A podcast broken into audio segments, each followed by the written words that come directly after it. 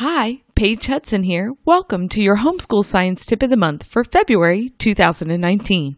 This month, I want to encourage you to not forget to have fun in your homeschool.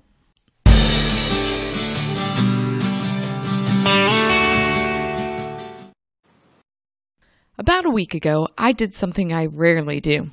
I let my kiddos stay up way past their bedtime in order to watch the lunar eclipse.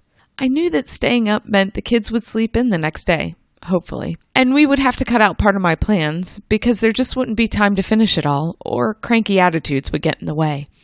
But in that moment, we laughed as we huddled to stay warm, and we oohed and ahed as we watched the moon disappear and turn red.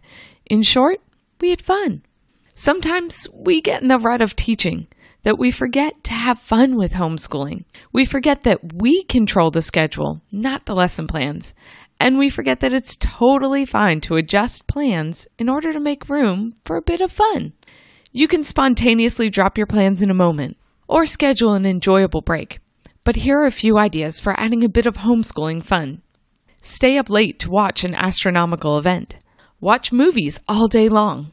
Go on a field trip. Bake and decorate a cake. Head out to a local park or hiking trail. Build with Legos.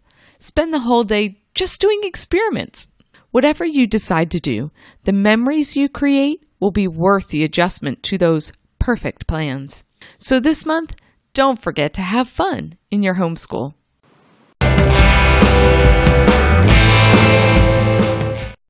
I trust you've been encouraged by this homeschool science tip of the month, which is sponsored by Elemental Science. If you've enjoyed this tip, would you take a moment to leave a quick rating or review on the Tips for Homeschool Science show?